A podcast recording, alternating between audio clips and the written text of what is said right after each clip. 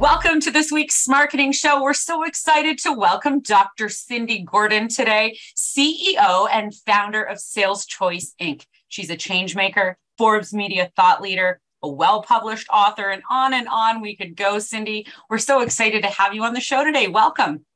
Thanks, Melissa, and really uh, welcome to be here. And thank you, Rick, for inviting me.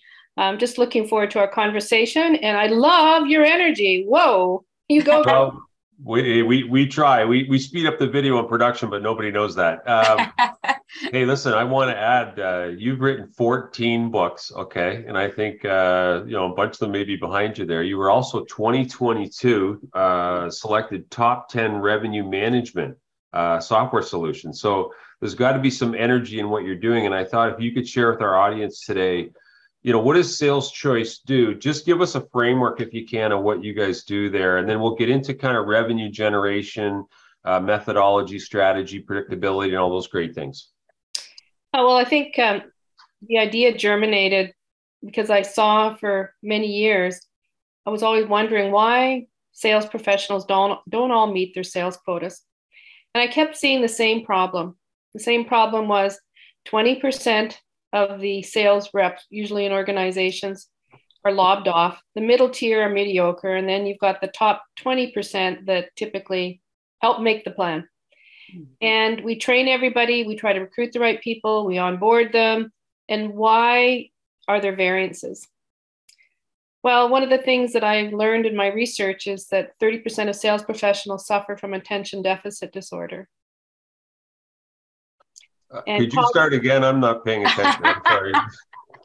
well, yeah, it's a very serious point, and what, big percentage. What, what, we do not know, it, we don't design software that reflects that learning dynamic, and we don't manage to that dynamic either as sales leaders, and we don't often train sales manager how to adjust their leadership style based on cognitive dissonance. The human condition, before we get into what we do, our attention span has de- declined to less than, I think it's seven seconds as a human race. So it's we're moving, in, yeah. So we're moving, in, yeah. And so we're moving into a period where less is more, and the design of how we build our practices and processes need to be far more simplified.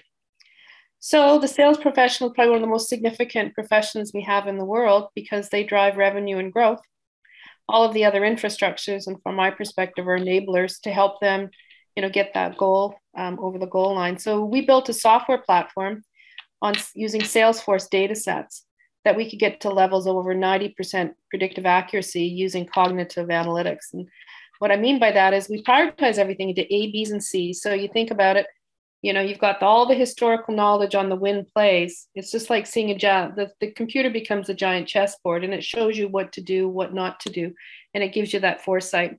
Uh, so we have playbooks that are well designed to get you to hopefully president's club and we've got clients that are they no longer have to do the old world of sitting down and drilling everybody on their forecast. They just press a button and say, okay, you know, it's 95%, we're going to land there. And they also won't accept the inputs from the sales professionals unless it's best vetted by the AI software. Uh, so we have one company now that, you know, SalesChoice makes all the decisions. Now, what that means for the salesperson is, is that when they wake up in the morning and obviously these are bigger pipes. I mean they have to be chasing 30 to 50 deals uh, minimum. They're not for you got one account right? Mm-hmm. um, it's really for you know more commercial i'd call it sales that have got a lot of volume. So that's what we've done. It's all about ending revenue uncertainty and driving growth but very carefully designed from a science uh, perspective. And i think that's been one of the missing links in often sales professions is that we don't have enough scientific uh, rigor into the operating practices well, Cindy, I can't agree with you more. Like, you know, having been a sales rep and sit in those forecasting meetings and been a sales leader and trying to squeeze a percentage of probability out of a sales rep that, you know, is really looking to grease me as the leader that this is going to happen. And, you know, as you, as you listen to Cindy today, if you're a Salesforce customer, you probably already know her solution. And this is why we wanted to have her on. If you're not, you might want to get to know her. But I want you to know as a listener or viewer that Cindy comes from a sales role. She's not just a technical person. And, uh, you know, we both share a very fond uh, memory and starting point in our careers at Xerox Corporation, which taught us to be not just great uh, business people, but good people and uh, do the right thing. Hey, when it comes to revenue forecasting and and uh, revenue uncertainty, like what do you think it is that most businesses are missing in that area, and and why does that occur in today's environment? Well, I think um, in most of the environments today, I think people have really struggled with getting the quality of data into their CRM software infrastructures. And that's a systemic issue. Um, you know, so you've got different behaviors of different reps. And, and part of it is that we haven't trained our sales managers to understand that data is king. So we ask a lot of questions and we drill, drill, drill, drill, right? Uh, to vet. And sometimes we put those questions into workflow logic and yet we ask way too many questions that really aren't necessary so i think there's pathways to win and often in, you know because we focus on large data sets you know there is a centrifugal force within the data there is an estimated time frame for that particular sales type. We know that intuitively a certain product certain industry is is maybe more prime for that type of solution. They have more maturity. And so what we've learned is is that with large data sets i mean large large companies uh, you can get to incredible accurate perspectives, not just on the renewals, but also on the net new. Um, and so what's missing is I think there's a gap in digital literacy, Rick uh, and Melissa, within mm-hmm. training sales professionals. It's not just in sales, it's at board of directors, it's at C suite levels. So they understand the language of data and they understand the, uh, the language of AI. Uh, mm. Because at the end of the day, all the business processes are going to have an AI underpinning. It doesn't matter if you're small, medium, or large. You may not have the data, but you'll import the data if you're small business or you'll purchase the solution. So we're going through, you know, just like we went through with, um, you know, let's say radio, Melissa, right? or television. We are going through a very major sea change right now. And so the missing piece to me is understanding data is your most strategic asset.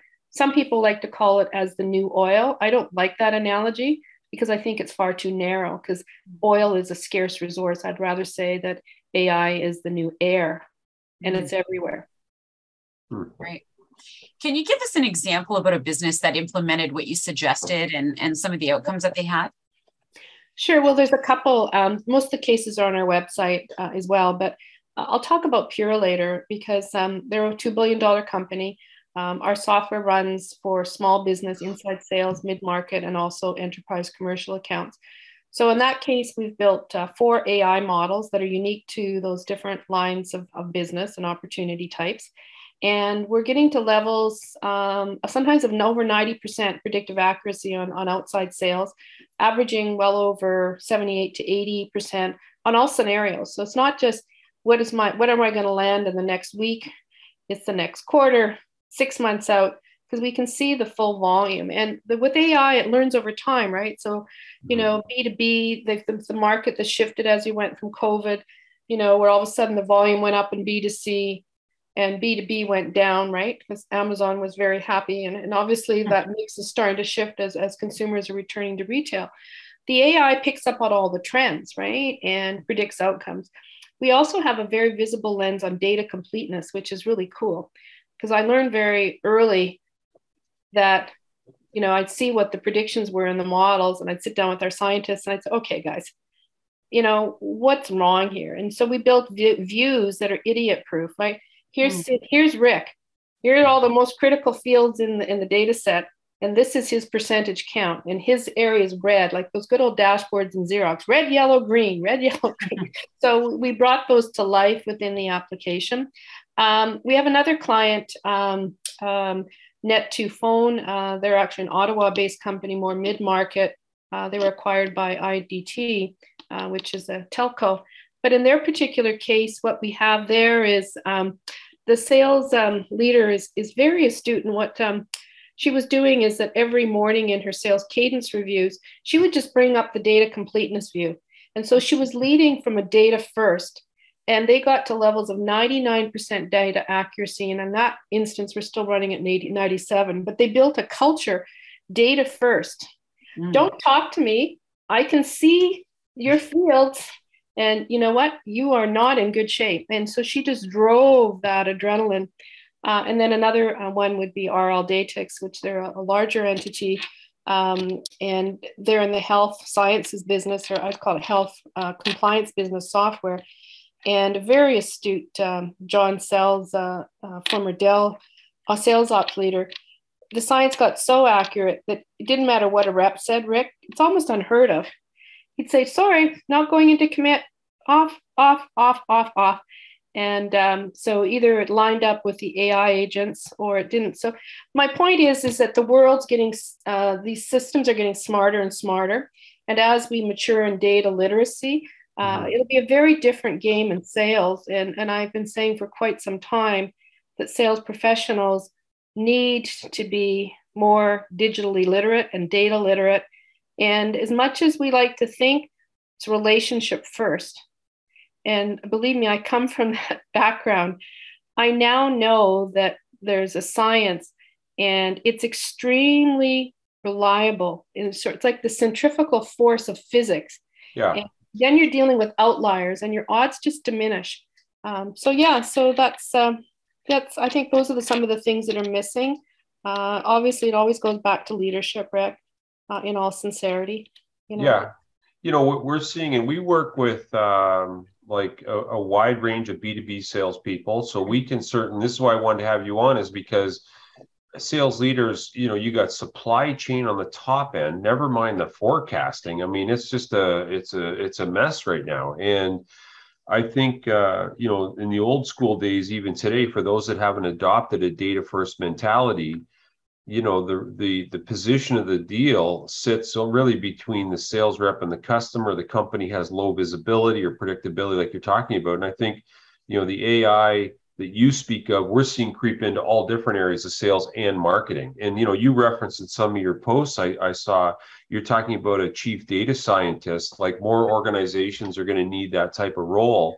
And i mm-hmm. couldn't agree with you more. Like sales reps that don't live within the data to understand how to make data driven decisions, I think are are, are going to get passed by those that can understand the different pockets of data, assemble them in a meaningful model, use AI for predictability and workflow and all those things.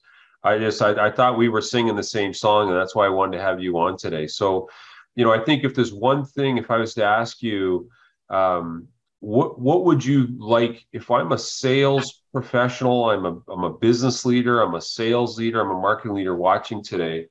Cindy, what given your like broad experience, obviously with Salesforce as the backbone, what would you suggest people do? I think the first thing is to um, ensure that you build a culture that values data. Um, we like to say we make data speak.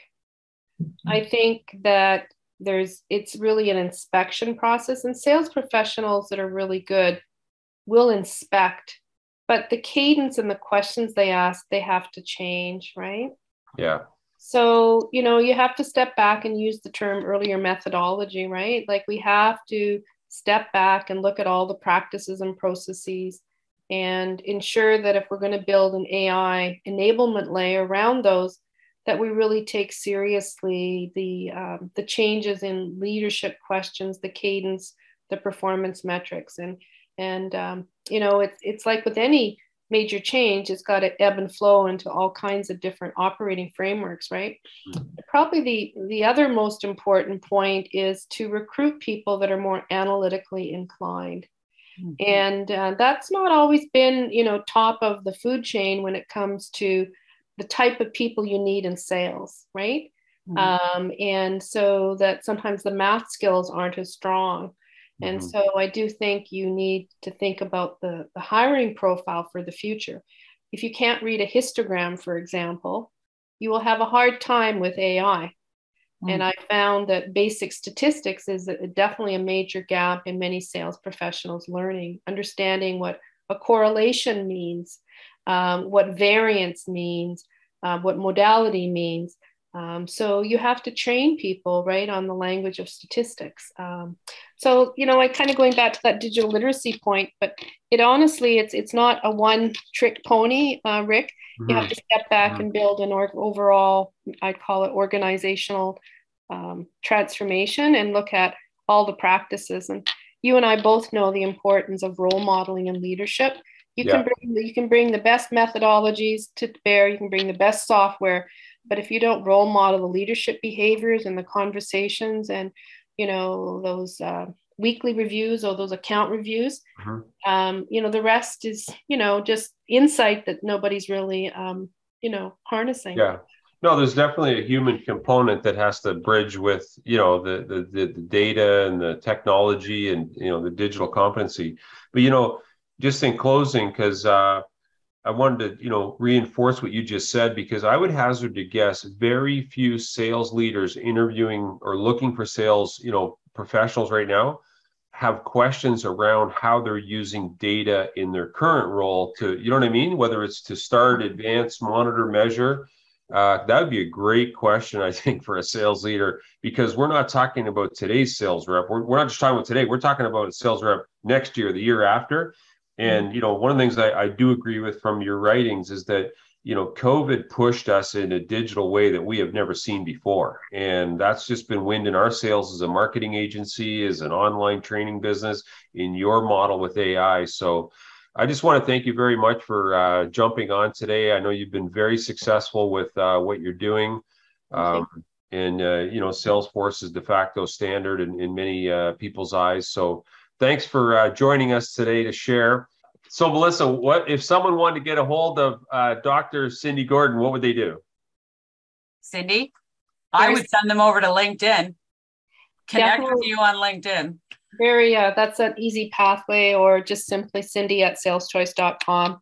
And obviously, you can just you know, find us on the internet, www.saleschoice.com. Very easy. Or buy one of your books. That's true. They're not necessarily about sales. They're about the last one was on artificial intelligence and the AI dilemma, uh, creating a perfect world or a perfect storm. So I've been pretty active in the AI ethics community uh, as well. So I'm not a believer in black box AI. It's uh, it's really more around uh, being able to understand what's happening in the data set so that people are in control. Awesome. Well, thank we you could, so much. We could do a whole other show on that with you. Um, we absolutely could. Thank you and congrats on what you're doing. Thanks for being a guest on the Smarketing Show. Thanks. We'll see you next week, everyone. Thanks for joining us for this episode of the Smarketing Show. If you enjoyed today's show, please like, share, and subscribe to get the latest B2B insights to help you market and sell to win.